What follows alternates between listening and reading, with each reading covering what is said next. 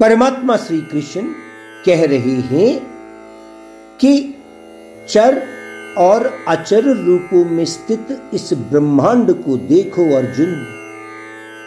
अर्जुन सभी विषयों को युद्ध भूमि में रहकर एक स्थान पर खड़े होकर उनके भव्य रूपों को देख रहा है। जैसे कि एक घंटे की वीडियो में दस घंटे की शादी की रस्में देखना जैसा। अनेक समयों में या वर्षों में होने वाले सभी विषयों को एक साथ देख रहा है अर्जुन। अर्जुन को परमात्मा ने गूढ़ा केसा के नाम से पुकारते हुए कह रहे हैं कि तुम जिन विषयों को देखना चाहते हो, उन सभी विषयों को देखो। मन के इच्छा के अनुसार देखने का प्रयत्न करो। सभी विषयों को मेरे इस शरीर रूप में देखो, अर्जुन। भगवान से प्रदान किया गया दिव्य दृष्टि या मनोनेत्र द्वारा अर्जुन को प्रभु के सर्वेश्वर तत्व को समझना चाहिए। इस अध्याय में आगे चलने से पहले हम यह जानने के लिए कोशिश करें कि दिव्य दृष्टि क्या है। भगवत गीता में हर एक अध्याय को एक योग तत्व रूप समझाया गया था। हमने अभी तक जिन अध्यायों के बारे में जाना, उनके नाम इस प्रकार बताया गया।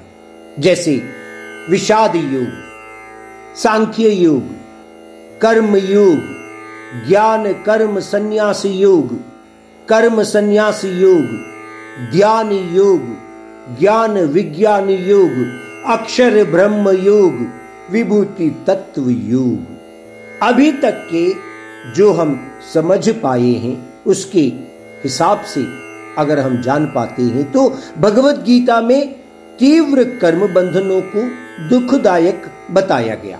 अभी तक के बताए गए योग विधान आपको किस प्रकार से अभ्यास द्वारा मन को परमात्मा के ध्यान में लगाना है, इन विषयों के बारे में बताया।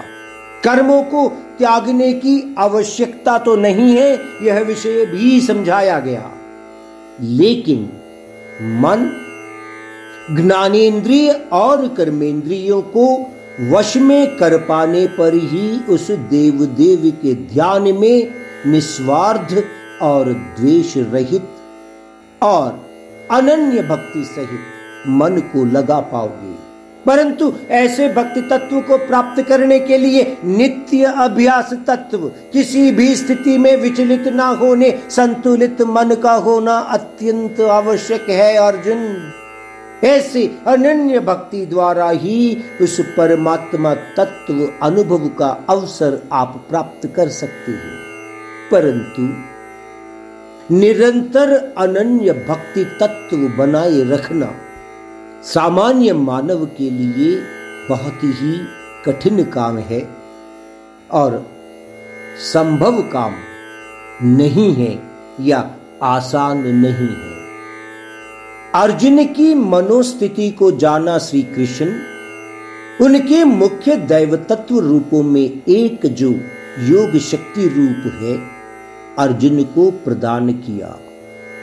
जिस द्वारा चाह रहे थे कि अर्जुन उनकी अनंत ब्रह्मांडीय रूप को देखे और तत्व को समझे। केवल इसी उद्देश्य से योग शक्ति प्रदान किया। यह भी सोचा कि अर्जुन इसके उपरांत किसी और ज्ञान या भौतिक संबंधित विषयों में आसक्ति नहीं रखेगा।